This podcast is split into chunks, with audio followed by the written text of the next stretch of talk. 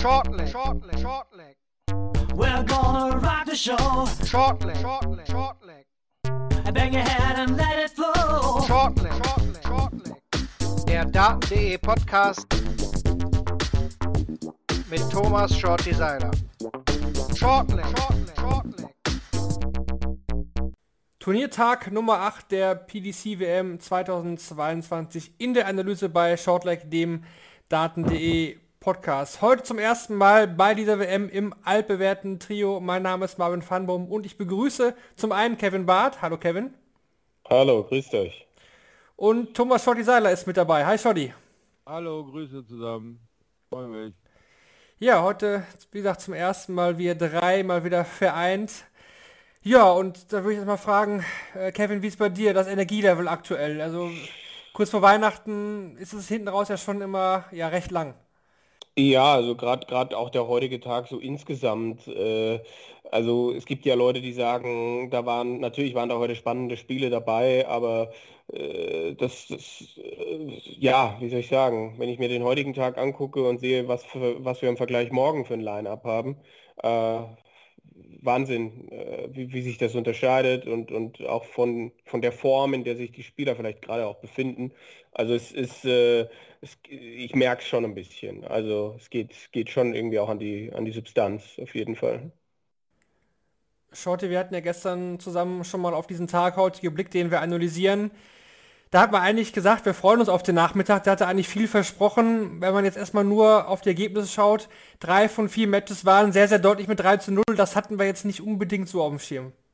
Nein, also äh, William Borland ist da so ein bisschen äh, bei sich geblieben. Da war dieser erlebte Moment und äh, schon dieses weit geplante mit dem Geld, was ähm, noch nicht in der Tasche ist. Sprich, äh, das eine Auge drauf auf äh, nochmal diesen magischen Moment erleben, nochmal den Neuner spielen und äh, dann mit dem Geld die Karriere so richtig boosten, weil man dann auf Tour gehen kann. Und das waren dann zu viele Baustellen, die neben dem Spiel aufgemacht wurden von ihm selbst, einfach mit der Verlockung, mit der Möhre vor der Schnauze sozusagen, mach nochmal Neuner und dir gehören Minimum 50.000 Pfund. Was so eine Karriere am Anfang oder gerade auch wo er steckt, äh, wirklich beruhigen und äh, anschieben kann. Da war es dann äh, eine ganz safe Nummer für Ryan Searle, also eher langweilig anzusehen. Ja, und Bernd ist uns nichts schuldig geblieben, kommt und kommt einfach nicht in die Spur. Wird äh, lange brauchen, um da wieder zurückzukommen und er muss jetzt in meinen Augen so langsam mal Hilfe von außen annehmen. Er probiert ja alles so back to the roots, rein zu den Pubs wieder und zurück zu alten guten Gefühlen und äh, sich da wieder feiern lassen als Local Hero und dann mit den guten Gefühlen wieder auf die Bühne gehen hat nicht funktioniert. Äh, dazu lockt natürlich auch die WM mit 15.000 Startgeld, also nimmt man das nochmal mit und lässt sich da mehr oder minder dann verprügeln von William O'Connor. Und äh, ja, Luke Humphreys war einfach äh, heute äh, sehr gut in Spiellaune und einfach stärker aufgelegt als äh, Robbie John, bei dem war heute so gefühlt ein gebrauchter Tag könnte auch irgendwie vielleicht auch schon äh, daran liegen, dass es eine verdammt lange äh, Turnierserie für ihn ist und der dann auch äh, mit dem Gedanken vielleicht ein bisschen woanders war. Und äh, ja, war eigentlich auch, er konnte sich nicht so richtig wehren gegen Luke Humphries, fand ich. Ja, und Joe Cullen, haha, wie hat er das Ding denn noch irgendwie gedreht? Was für ein Endspurt, oder? Aber da habe ich auch leider nur äh, theoretisches Material, da würde ich mich über Kevin freuen, was er zu Joe Cullen und Jim Williams sagt. Ja, grundsätzlich äh, ist, war das natürlich stark, ne? die Art und Weise, wie er zurückgekommen ist. Äh, und und äh, am Ende hatte Williams dann aber halt auch gar nicht mehr so viel entgegenzusetzen, bis auf einen Elfdata, glaube ich, im Entscheidungssatz. Danach konnte er gerade beim Scoring nicht mehr so viel ausrichten und, und Cullen hat das gut gemacht. Am Anfang genug Chancen, glaube ich, auch äh, nicht genutzt und, und ja, dann muss er diesem Rückstand hinterherlaufen. Aber das, das sehen wir ja nicht zum ersten Mal bei dieser WM tatsächlich, dass dann äh, ja die, die größeren Namen dann es nochmal schaffen, zuzulegen und andere nachlassen. Ohne zu viel vorwegzunehmen, ist das ja auch etwas, was sich äh, wie so ein Faden durch die, durch die Abendsession dann irgendwie auch gezogen hat. Und bei Roby John kann man vielleicht noch sagen, äh, ja, das war vielleicht ein Free Roll für ihn dieses Jahr, aber wenn ich, aber wir wissen alle, dass da im Januar nochmal irgendwie eine, eine, Geschichte ansteht mit seiner Tochter, irgendwie eine, eine, äh, eine OP und so. Und ich glaube, der hätte gerne vermieden, im Januar Q-School spielen zu müssen und äh, wird wahrscheinlich auch genau gewusst haben, dass da ein Sieg heute halt die Tourkarte bedeutet hätte. Und äh, es war dann, es hat mich so ein bisschen an das Spiel gegen James Wade erinnert. Wobei hier waren in jedem Satz Chancen vorhanden, die äh, er aber halt nicht nutzen konnte. Und Luke Humphreys hat das im Stile eines, ja, inzwischen auch ja, Spitzenspielers dann äh, einfach auch eiskalt bestraft. Machen wir ein bisschen jetzt quer unterwegs, gehen wir noch mal ein bisschen chronologisch vor. Wir haben jetzt schon einiges zu den Spielen gehört. Äh, Kevin, bei dir nochmal die Einteilung Ryan Searle gegen William Borland. Klar, Borland war weit davon entfernt, was er in der ersten Runde gezeigt hat und gar nicht mehr ansatz und unterwegs gewesen. Aber man muss auch sagen, Ryan Searle hat den Schwung erstmal mitgenommen von den Players Finals. Er muss jetzt nicht alles zeigen, aber ich hatte schon das Gefühl, der hätte noch ein paar Gänge gehabt. Ja, also er hat das souverän gemacht. Er hat die Aufgabe gelöst. Borland hätte ich nicht erwartet, dass da so ein Leistungsabfall da ist. Äh, ja, das, also aber auf der anderen Seite ist das dann halt auch eine Geschichte.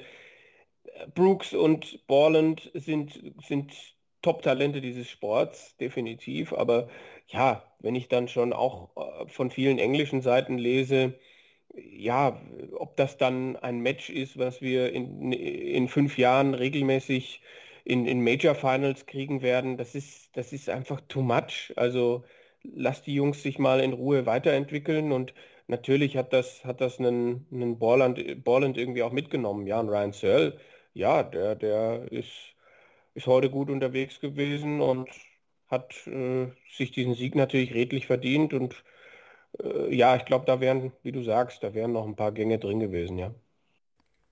An der Stelle kann ich auch einen Artikel von Kollege Lutz Wirkener empfehlen zu Ryan Searle heute in der Welt.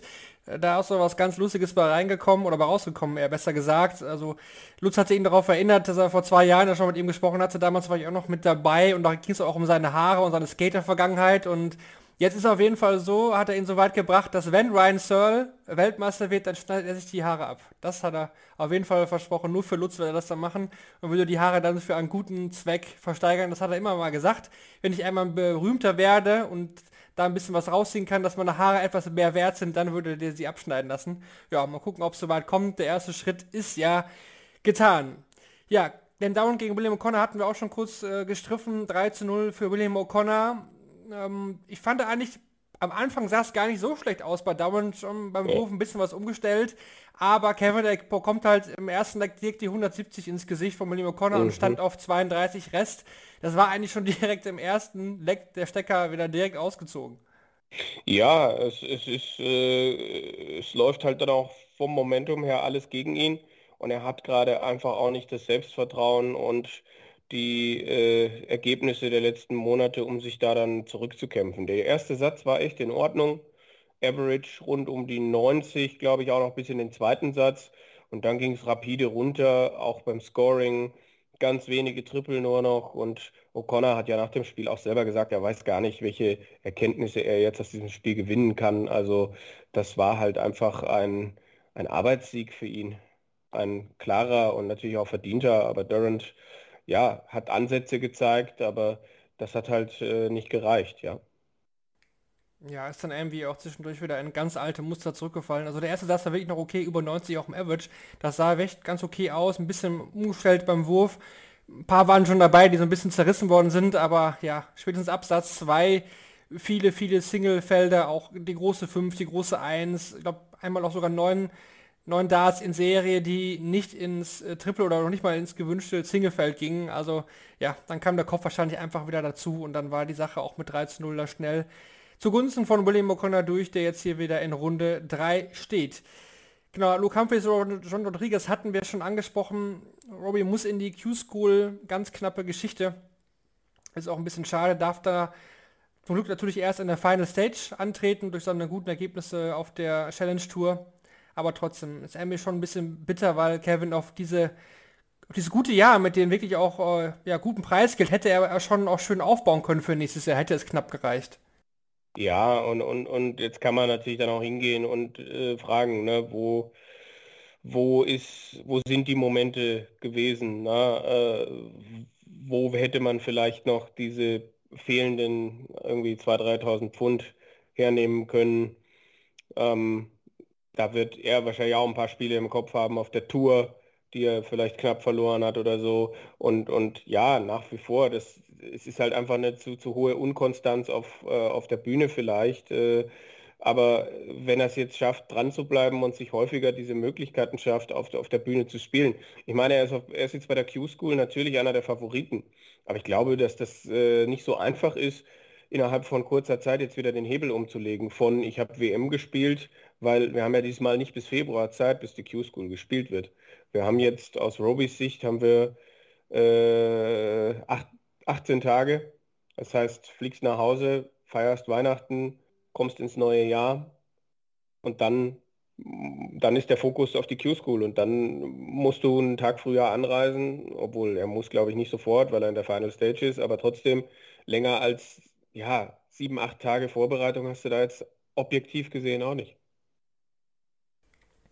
Dann noch kurz was zum vierten Spiel. Joe Cullen, wie gesagt, 3-2 der Gewinner gegen Jim Williams. Shorty, eigentlich schade, dass du das Spiel nicht gesehen hast, denn da wäre der Schleifstein auf jeden Fall essentiell gewesen, Ach weil, ja, weil der Jim, Jim Williams, Williams, hatte so viele Bouncer, die steckten teilweise auch wirklich nicht gut äh, im Board drin. Also es war auch eine Mixtur, glaube ich, aus Board und seinem Wurfstil und vielleicht nicht angespitzten äh, Spitzen. Also da wäre der Schleif dann eigentlich äh, notwendig gewesen. Ja, wie schade. Das ist natürlich schade, weil wenn du dir dadurch, ich gehe jetzt mal pur vom Ergebnis aus, dadurch so viele Chancen verbaust, weil die Dinger ständig auf dem Boden liegen, dann werden sie teuer. Und äh, ja, dann im Gegensatz zu einem Schleifstein, ihr wisst ja, ne? der ist halt schnell bestellt und kostet nicht viel Geld. naja, für Joe Cullen war es auf jeden Fall ein guter Tester, hat es ein bisschen spannend gemacht, aber seine üblichen Doppelproblemchen hinten raus, aber eigentlich ganz gut. Die Crowd war auch sehr auf seiner Seite, das ist auch ein bisschen Wales gegen England am Ende, kommt man auch, auch merken. Und die Crowd war auch entscheidender Faktor im ersten Spiel der Abendsession zwischen Nathan Espinel und Joe Mernon. 3 zu 2 gewinnt Espinel, nur muss man sagen, hatten wir vorher ganz anders prognostiziert und hat sogar einen Matchstart überlebt, Kevin.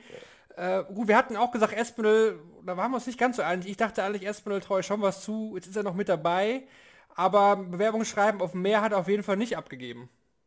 Ja, das war in, in allen Bereichen schwierig. Also im ersten Satz dann zwei von sieben auf die Doppel, dann im zweiten war er echt gut unterwegs, dann verliert er wieder den, den, den, den Faden, kommt wieder zurück. Äh, Im Entscheidungsset hat, beziehungsweise im, im, im vierten Satz hat äh, Mörner diesen äh, einen Matchstart auf Tops, um 75, glaube ich, zuzumachen, ja, und dann dann räumt Espinel doch noch das, äh, das ab. Und ja, im, im Entscheidungssatz geht dann Mörnen die Scoring Power komplett verloren. Und Espinel kann da, äh, kann da durchgehen. Ähm, das ja, war in vielen Bereichen schwierig, ne? weil auch er immer wieder gepatzt hat und äh, er hatte auch immer wieder mal gute Momente. Ne? Ich glaube, der zweite Satz war der stabilste, aber prinzipiell ja, Nummer 10 der Welt, das, das, das, ist auf jeden Fall angreifbar. Zumindest wenn Brandon Dolan jetzt das tut, was er das ganze Jahr über getan hat, dann, äh, dann sehe ich mich da eigentlich bestätigt mit dem, was ich vor dem Turnier gesagt habe. Er hatte ja ein bisschen Probleme, auch einen getapten Arm, Shorty. Hat zwar gesagt, es stört ihn jetzt erstmal an sich nicht. Man merkt schon, er hätte jetzt nicht irgendwie den Weg zum Ali Pelli gefunden, wenn er gesagt hätte, okay, damit kann ich nicht spielen. Also es hemmt aber dann trotzdem wahrscheinlich irgendwo, oder? Ja, ja, äh, ganz klar. Also auch wenn du das versuchst, so gut wie wegzudrücken, äh, wie es auch nur sein kann und sagst, nee, das fühlt sich alles ganz normal an, ist unser Sport nicht so gewaltig ähm, schnell, obwohl er schnell ist, ähm, dass du das immer wieder ausblenden kannst. Und du erwartest den Schmerz am Ende dieser Bewegung. Und manches Mal hast du einfach diese Erwartungshaltung, siegt dann über die Tatsächlichkeit, bis du dir da wieder reinhämmerst dass du eigentlich äh, gerade mit diesem Tape genau dagegen angehst. Und dann hast du halt, wie gesagt, wieder eine andere Baustelle dabei. Und das wird dann halt immer schwieriger. Ne? Also äh, du solltest da, Schuster, bleib bei deinen Leisten und versuch es irgendwie auszublenden. Aber äh, wenn er eine ernsthafte, richtige, schmerzhafte Verletzung hätte, dann hätte man das auch mehr in seinem Spiel gesehen. Dann wäre auch ein Joe Mernon in der, der Lage gewesen, Nathan Espinel aufzuhalten. Aber so ja, kann man das eigentlich so ein bisschen auch Festival der vergebenen Chancen nennen, so wie der Matchstart für Joe Mernon auch damit reinzählt. Eine vergebene Chance.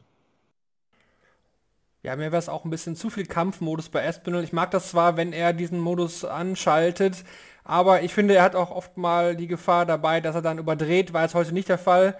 Er brauchte das wahrscheinlich auch über die Fans, aber naja. Wie gesagt, andere Spiele haben uns da schon besser gefallen.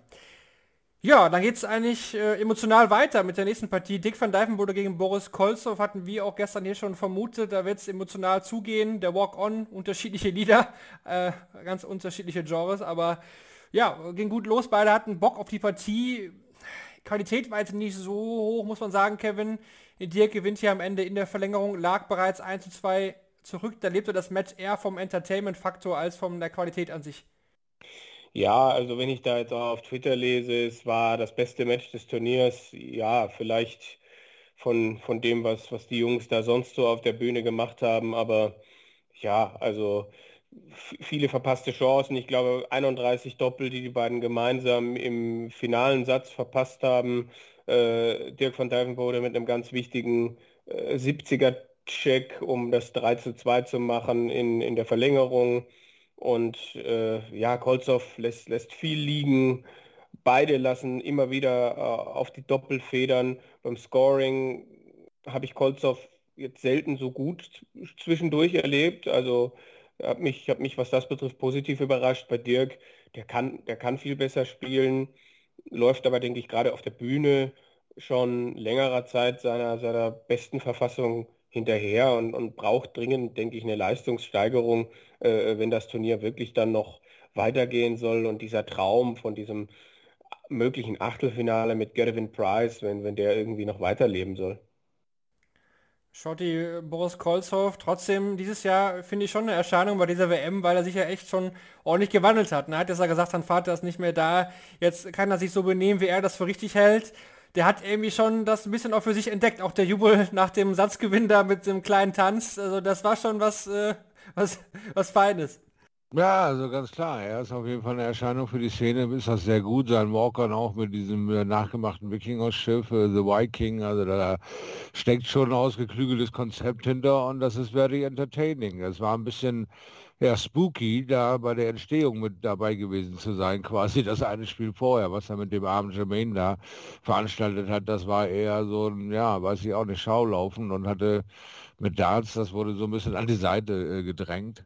Aber dieses Spiel, äh, ja, hat er sich toll verkauft, weil ich hatte nicht gedacht, dass er den Dirk van Dijvenbode quasi so lange Paroli bietet, der mir zu Anfang äh, dieser Partie zu angestrengt wirkte, zu sehr drücken musste, um in seine Komfortzone zu kommen. Und da ich gedacht, vielleicht überdreht er.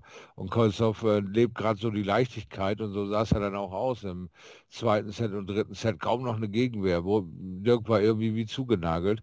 Ja, und dann kam dieser Rettungsschuss halt. Ne? Und es ging dann am Ende doch noch wieder in seine Richtung. Aber äh, ja, die jungen, äh, frechen Kerle, wo Boris Kolzow in meinen Augen zugehört, so ein Pionier in seinem Land für diesen Sport, äh, erfährt äh, viele Unterstützung aus der Szene, äh, die ihm da beim Support des Dartsports in, in, in, Russland zum Aufbau äh, auch helfen. Und das sind die schönen Nebengeräusche, die da funktionieren. Und bis jetzt, sagen wir es mal so, ähm, ist es noch nicht so aufgestoßen, dass es irgendwem übel, äh, irgendwer ihm übel nimmt, jetzt ausgenommen von Jermaine Vatimena.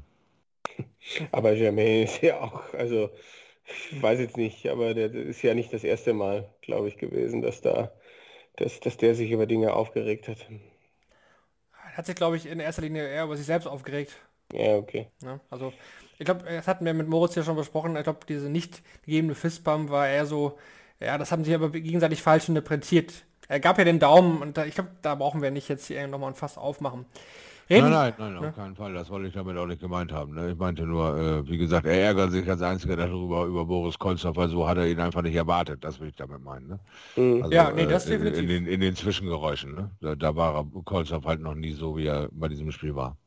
Nee, absolut. Das konnte man jetzt nicht erwarten vor der WM, dass er da so auftritt auf der Bühne. Nun ja, weiter ging es dann noch am Abend. Kim Halbrechts gegen Steve Beaton. Viele hatten da Fallon Sherrock erwartet, erhofft, Sky bestimmt. Auch von der Ansetzung her hat man hier, glaube ich, auch drauf gesetzt. Das dritte Spiel des Abends ist ja meistens das, das Main Event. Hat man jetzt Kim Halbrechts gegen Steve Beaton gehabt. Main Event, Kevin, war es jetzt nicht wirklich. Ne? Also waren beide schon hart am struggeln auf der Bühne. Auf den Doppeln war es sehr, sehr abenteuerlich. Ja, gerade in den ersten beiden Sets war es, war sehr, sehr wild, definitiv. Also bei Kim wusste ich nicht, ob es diese Geschichte war, die er jetzt erlebt hat äh, mit diesem nach England kommen, äh, dass er nicht über Frankreich mit dem Auto reisen durfte und dann zurück musste, nach Belgien fliegen musste äh, und dann war das Gepäck nicht da und dann kam es einen Tag später. Vielleicht die eine Geschichte und dann das andere, unbedingt bei der WM gut spielen zu wollen. Und bei Steve Beaton, ja, Steve Beaton und die WM, das ist die eine Seite und Steve Beaton, der halt einfach auch in diesem Jahr leistungstechnisch ein bisschen abgesagt ist, ist halt das andere. Und das hat sich die Klinke gegeben. Also die ersten beiden Sets waren wild und danach habe ich das schon als recht gut und recht vernünftig empfunden, was, was Kim im, im äh, dritten und vierten Satz gespielt hat. Also da war er dann überlegen, da war er dann der bessere Spieler. Auch das Scoring und, und auch das Finishing ist besser geworden. Steve Beaton, glaube ich, noch mit seiner 146 mal dazwischen gegangen.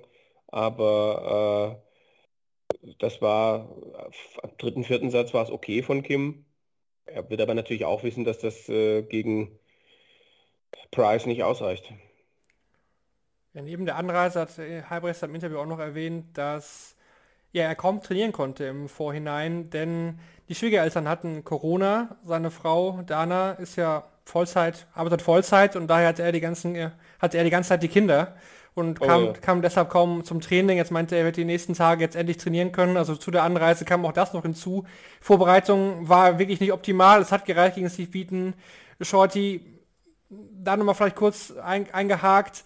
War da vielleicht äh, Fallon Sherrock diese erste, die erste Hürde einfach zu sehr bei Steve im Kopf noch oder war das, der ganze Fokus war vielleicht auf diesem Spiel ausgelegt und war jetzt eigentlich schon quasi damit das erreicht, was Beaton nochmal zeigen wollte? Oder wie siehst du das, die Leistung jetzt von, von Beaton in dem Spiel? Äh, ja, von Beaton im Spiel war äh, auf Suche nach sich selbst, weil er war doch überraschend stark gegen Fallon. Wir haben ihn jahrelang nicht so stark spielen sehen und er hat gegen Fallon äh, unbedingt abliefern wollen. Ja, und hatte so, einen, so einen Punkt vielleicht dann erreicht, wo er äh, sowieso nicht mehr machen konnte als in diesem Spiel. Hat, äh, ja, ist drumherum gekommen quasi, um, um, um, die, um, um dieses Spiel, das er gewonnen hat. Und jetzt gehört den äh, Fällen Sherrock gehört quasi jetzt den zukünftigen Spielern. Also das braucht er nicht nochmal erleben, das hat er geschafft. Und heute war einfach irgendwie gar nichts von ihm zu sehen. Und äh, das war auch so ein bisschen schade, weil auch für ihn waren ja die Chancen äh, quasi nach diesem Sieg äh, mit Kim, der selber äh, diese Fürchterlichkeiten erlebt, äh, doch durchaus mehr drin. Und äh, Steve war einfach nicht so ganz da. Aber das kann ja nun auch mal passieren nach dem Ding, wenn man sich so ein bisschen zu satt fühlt vielleicht dann, äh, ja, ich, ich, weiß es nicht ganz genau, woran es lag, aber also die Leistung von Fallon äh, hätte für Kim gereicht. Ja, insgesamt 62 verpasste Doppel in diesem Spiel, zusammengerechnet auf beiden Seiten, zeigen natürlich, wo da die Argen lagen. Ja, zum Abschluss des Abends oder des Tages gab es dann noch den zweiten Sätzen des Tages, der sich verabschiedet hat. Nach Glenn Dowand ist auch Simon Whitlock ausgeschieden. Er unterliegt hier Martin Klärmarker mit 1 zu 3. Puh, auch schwierig, schwieriges Match. Average ist jetzt beide bei 88 circa, auch einige Doppelprobleme. Vor allem bei Whitlock stehen hier nur 23,1 Prozent, Kevin. Ja. Und das ist ja eigentlich seine Stärke. Ja, das äh, hat man immer als, als sein Zugpferd definiert und jetzt geht es so ein bisschen ihm abhanden. Es war ja auch relativ unauffällig, was er im Laufe dieses Jahres angeboten hat und äh, äh, ja, wenn, wenn, wenn Whitlock, wenn Whitlock gut spielt, dann, dann ist das Finishing ein Trumpf und dann funktioniert aber eigentlich auch das Scoring ganz gut. Äh, man hat vor ein, zwei Jahren gedacht, da äh, kommt noch mal was, da ist so ein gewisser Aufwind da, aber es ist jetzt wieder eine frühe Niederlage bei der WM. Er hatte dann auch ein bisschen Glück, dass Klärmarker ein Set-Dart nicht macht, um schon das 2-0 früh zu machen. Die ersten beiden Sets ja über die volle Distanz. Und danach schmeißt Whitlock dieses Spiel eigentlich weg. Also was der im dritten und vierten Satz alles liegen lässt. Und ja, Klärmarker, ja, der, der hat halt den Wischmob dabei und staubt kräftig ab und holt sich das Ding und hat jetzt zwei durchschnittliche, allenfalls durchschnittliche Leistungen gebraucht, um sich jetzt hier in die dritte Runde zu spielen das muss, kann man anerkennen, das ist in Ordnung. Da hat halt jetzt die Auslosung auch mitgespielt, aber ja, natürlich von Whitlock erwartet man da doch noch mal ein bisschen mehr, aber vielleicht müssen wir uns damit abfinden, dass die, die ganz großen Zeiten vom Wizard dann doch der Vergangenheit angehören, auch wenn es immer noch viele Whitlock-Fans in Deutschland gibt und ich wahrscheinlich dann ab morgen äh, böse Post bekomme, keine Ahnung. Die Frage, ob man mit einem Wischmob wirklich abstaubt, macht man da nicht eher ja, okay, dann, dann ist es halt das, äh, das, das Dings hier, das Abstaubtuch, aber ich wollte das mit dem Abstauben nicht vorwegnehmen, weißt du, irgendwie. Ja, ja dann staubt man nicht mehr. Wie der Moritz kann das in den, in den Rücken also, reinschneiden mit dem. Über, überlass das doch bitte QVC oder HSE. ja, das ist ja eine seriöse Sportsendung, nicht wahr? So. Ja, aber das also, hast wenn gemacht. Kevin sagen möchte, dass der verdammte Wischmob das Ding abstaubt, dann tut er das. Und jetzt kaufen sich die Leute hoffentlich alle Wischmops und stauben ja. ab. Ja, auf jeden Fall. Neu bei uns im Daten.de Shop. Der, Wisch, der ab, abstaubende Wischmob. Drei für eins. Noch jetzt bestellen, dann bekommt, kommt er noch vor Weihnachten an. okay. Ja, kommen wir zurück zum Sportlichen, obwohl wir damit eigentlich für den Mittwoch auch durch sind mir fällt es jetzt schwer, diese Frage zu stellen. Match of the Day, weil wenn ich jetzt so drüber gehe, war das keins, wo ich sage, oh, das hat mich so richtig gefesselt. Shorty, was wäre denn dein Vorschlag für das Spiel des Tages? Äh, ich sage, das ist jetzt äh, nicht gerade ganz einfach, weil, äh, oh, oh Him Himmels Willen. Ich sage mal vielleicht einfach in der Konsequenz Luke Humphreys, weil äh, er hat die Chance gesehen, Raubi ist heute nicht drauf. Äh, ich hau drauf und will auch mal so meine, meine, meine, meine Marke abgeben, weil Luke Humphreys, äh, dem traue ich einfach deutlich viel zu in diesem Jahr und bin gespannt drauf. Ich sage dann mal, okay, was soll's, Luke Humphreys, wegen seiner Konsequenz. Also Player of the Day in dem Sinne und, und äh, Match, ja. Match of the Day ist dann Cullen gegen Williams gewesen. Gute Frage. Ja, also gut, wenn ihr mir sagt, dass es äh, genau mit diesen unsäglichen Zeiten zu tun hat, dass ihm die Darts vor die Füße klatschen, dann muss es ja ein Wahnsinnsspiel gewesen sein, dass dann äh, irgendwie äh, davon so abhängig war. Also von mir aus gerne Match of the Day, Cullen gegen Williams. Ja. Ja. Naja, ich glaube, erstmal noch nicht traurig, wenn man das Spiel nicht gesehen hat. Also so war es es nicht. Ich glaube wirklich tatsächlich, und das ist ja eigentlich ganz lustig, ich würde mich jetzt hier für Van Duivenbode gegen Kolsov entscheiden, weil mich das irgendwie noch am meisten angesprochen hat. Auch wenn es von der Qualität her jetzt auch nicht so Bombe war, ging, über, ging aber immerhin in die Verlängerung und hatte halt so Faktoren wie Emotionalität, Feiern, Fans, Eingebundenheit. Mhm. Das rettet vielleicht so ein bisschen diesen Tag, aber qualitativ war ich heute eher enttäuscht. Vielleicht war meine Erwartung aber auch einfach zu hoch.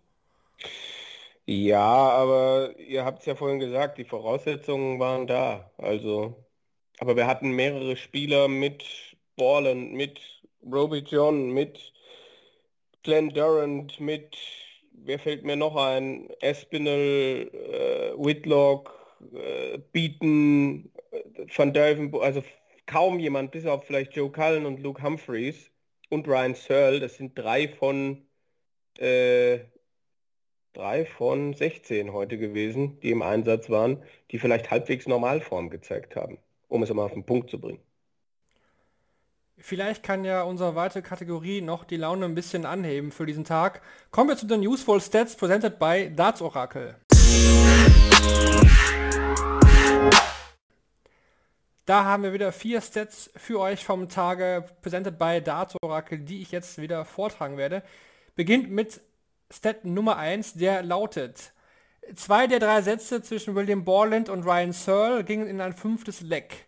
In diesen beiden Decidern konnte Borland im Schnitt nur noch 61,1 Punkte erzielen. In den letzten sieben Lecks hat Luke Humphreys jedes Leck mit einer besseren Aufnahme begonnen als Robert John Rodriguez, der in Runde 1 noch den höchsten First Three Average aufstellte. Im letzten Satz versuchten Dick van Dijvenbode und Boris Kolzow zusammen zwölfmal ein Ein-Dart-Finish zu checken. In lediglich ein Drittel der Versuchen ist dies am Ende aber gelungen. Die schlechte Doppelquote überschattete das tolle Scoring von Kim Halbrechts. Mit seinen ersten neun Darts konnte er im Schnitt 111,35 Punkte ans Board bringen. In acht der letzten 13 Lecks hat er sich nach drei Aufnahmen ein Finish gestellt. Ja, dann war ich bei Kim gar nicht so falsch mit dem Scoring.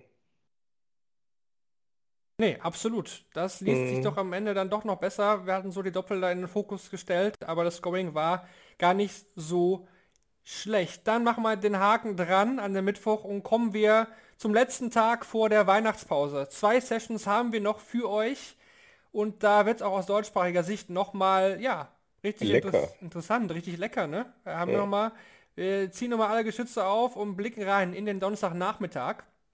Da haben wir die Partien Damon Hatter gegen Luke Woodhouse, Brandon Dolan, Kellen Riss. Mendezulovic spielt gegen Alan Suter und Jose de Sousa gegen Jason Lowe. Da würde ich jetzt doch mal sagen, erstmal den Mensor, Kevin, Mensor gegen Suter, wir hatten es ja auch schon mehrmals besprochen, ist gefährlich, auch wenn Suter jetzt im ersten Spiel noch nicht so auf Schiene war. Mensor, Eli Pelli immer nicht so einfach. Ja, ja, also ich, ich, ich bleib, mein Gefühl ist nach wie vor Suter. Und da gehe ich mal mit meinem Gefühl, weil mein Gefühl war auch Flo Hempel gegen Dimitri und so weiter. Es, es, es macht gar keine so schlechten Dinge während der WM bislang mein, mein Gefühl. Und vielleicht ist es knapp, aber ich gehe ich geh erstmal auf Suter. Shorty Dolan gegen Wrists ist sehr, sehr interessant. Beide kommen mit sehr guter Form an. Schwer zu genau. prognostizieren, genau. oder? Ja, äh, vor allen Dingen wird äh, die Geschwindigkeit ist äh, äh rasant. Ja, die Kellen Ritz spielen kann, die Brandon Dolan aber niemals durchhält, obwohl der sich ja auch wirklich stark äh, beschleunigt hat. Ne? Also er hat einen, äh, sehr effizienten neuen, neuen Geschwindigkeit in seinem Wurfstil. Also macht schon Spaß. Beide super drauf. Wird ein hartes Rennen, aber ich glaube, ich glaube, dass Kellen Ritz letztes Jahr so unglücklich ausgeschieden ist. Ja, verdammte Tat. Ich sage einfach mal, Kellen Ritz gewinnt die Nummer. Ich, ich, ich, dürfte gar nicht auf Ritz tippen, weil ich Dolan so, so als möglichen Viertelfinalist auf der Karte habe. Äh, habe ich immer noch. Aber das Match ist natürlich, ja, hat vielleicht five sets, five sets written all over it vielleicht. Stimmt, ja. wir hatten den Brandon Dolan ja richtig weit getippt in unserer Vorschau mit Marcel ja. Scorpion. Den hatten wir ja, glaube ich, im Halbfinale am Ende. Ne? So ja, Viertelfinale auf jeden Fall. Ja. ja. wir hatten ihn sehr weit getippt. Mal gucken, wenn er jetzt rausgeht gegen Riss. Naja, wir werden es beobachten. Das zum Nachmittag, aber auch der Abend. Der hat es nochmal richtig in sich. Jetzt haben, wir, jetzt haben wir nur zwei Spiele getippt vom Nachmittag. Ja, aber ja gut, ist okay, ist alles gut. Oder willst du jetzt noch groß Hatter, Woodhouse und D'Souza Low Ja, Hatter, ja, Hatter und D'Souza habe ich schon klar vorne. Also ja. äh, Low... Ja, da erinnern sich bei mir auch nicht. Ne? Ja, deswegen nee, nee. dachte ich mir doch, dachte ich mir doch. Deswegen, ich dachte nur, wir sollten kurz drüber reden. ja, nee, klar, auf jeden Fall. Das haben die vier auf jeden Fall verdient. Ähm, aber gucken wir trotzdem mal noch jetzt in den Abend rein, denn der ist wirklich nochmal richtig, richtig, richtig lecker. Die letzte Session vor der Weihnachtspause, da können die Kekse nochmal rausgestellt werden. Macht die Milchpackung auf und äh, würde ich sagen, genießen, genießen, genießen. Denn es geht los mit Daddy Noppert gegen Jason Heaver. Gut, da brauchen wir jetzt nicht so viel zu sagen, denn da ist Noppert schon der klare Favorit, hat er auch zuletzt echt gut gespielt, denke, da sind wir uns alle einig. Dann aber aus deutscher Sicht Gabriel Clemens gegen Louis Williams. Gefolgt, gefolgt vom Main Event des Abends, vielleicht sogar in der zweiten Runde, Rob Cross gegen Raymond van Barneveld und zum Abschluss noch Chris Dobe gegen Rusty Jake Rodriguez. Also, was wollen wir eigentlich noch mehr für so einen Abend? Boah, Wahnsinn. Also, äh, ja, Gaga, glaube ich, immer noch mit, mit, mit, einer schweren, mit einem schweren Spiel. Der, der, der junge Louis Williams also ich, ich glaube, dass Gaga sich durchsetzt, aber da können durchaus ein paar äh, schwierige Momente dabei sein. Tja, hm. ich verweigere den Tipp bei, bei Cross gegen Barney. Ich, ich weiß es nicht. Also wenn Barney sich nicht auf die Doppel steigert, dann geht er 3-0 raus. Das ist meine feste Überzeugung. Ansonsten kann er das Ding auch gewinnen. Und Rusty Jake und Chris Doby sind befreundet. Könnte also passieren, dass das Mitte 80 wird. Äh, oder beide schütteln das ab und geben richtig Vollgas. Und irgendwie habe ich auch so das Gefühl, dass Rusty Jake den nächsten Schritt macht und Chris Doby raushaut. Oh, okay. Und dann sein Spiel gegen, gegen Michael van Gerven kriegt. Nee, nee, also ich habe ja den Christobi leider ein bisschen weiter vorne, aber was Rusty Jake da macht, ist phänomenal. Und äh, wenn du sagst, sie sind befreundet und wir eine Mitte 85 erwarten können, dann will ich das nicht hoffen, weil ähm, dann will ich ja die Freundschaft sehen von Gervin Price und Johnny Clayton und die klatschen uns mal so knappe 100 ins Gesicht. Und wir gehen völlig steil, damit wir total ausgeruht am 24. wieder aus dem Koma aufwachen. Ich glaube, das wird, das wird ein Riesenspiel von Rusty Jake werden und er wird echt fighten, aber ganz, ganz am Ende wird es Chris Doby machen. Wenn Rob Cross und Raymond von Barnefeld möchte ich am liebsten auf deinem Schimmel reiten. Ich will auch keinen Tipp abgeben, das ist genau das. Wenn Barney sich steigern kann auf ein Doppel, hat er eine Chance, weil Cross ist in den letzten Turnieren echt wieder stark aufgekommen und ihm wird es ein Fest sein, Raymond von Barnefeld äh, ein weiteres Mal äh, auf einer WM ja, oder äh, einfach aus dem TV-Turnier rauszunehmen. Gaga gegen Louis Williams. Also ein bisschen Vorsicht vor Louis Williams möchte ich auch da einstreuen, weil er cool und extrovertiert ist, jung und, und hungrig und der, die nächste, äh, äh, ja, das nächste Talent in der Pipeline. Was ist er, 19 oder 21? Äh, 19, Louis Williams ist 19 Jahre. 19, ja, also noch total gierig und furchtlos. Und das haben wir ja in Willy Borland äh, äh, schon gesehen, was das anrichten kann an so einem Board. Ich hoffe, äh, dass Gaga weiterhin äh, quasi einfach seine Schiene fährt, weil für mich, wie gesagt, klar, der Favorit in diesem Spiel, aber das Spiel muss erst gewonnen werden. Also warten wir es ab. David Danny Noppert, Jason Heaver, da verlasse ich mich auf euch Jungs, weil über Jason Heaver weiß ich nicht wirklich viel. Und da ist für mich der Noppert eigentlich auch klar vorne, ja. Ja, doch, doch. Also Hiever hat jetzt auch bislang, also ist ja sein Debütjahr äh, auf, auf der Tour, aber hm. das, das sein erster WM-Auftritt ist mir jetzt nicht so sehr in äh, prägender Erinnerung geblieben. Ne? Hm, okay, ja, dann Noppert, ne?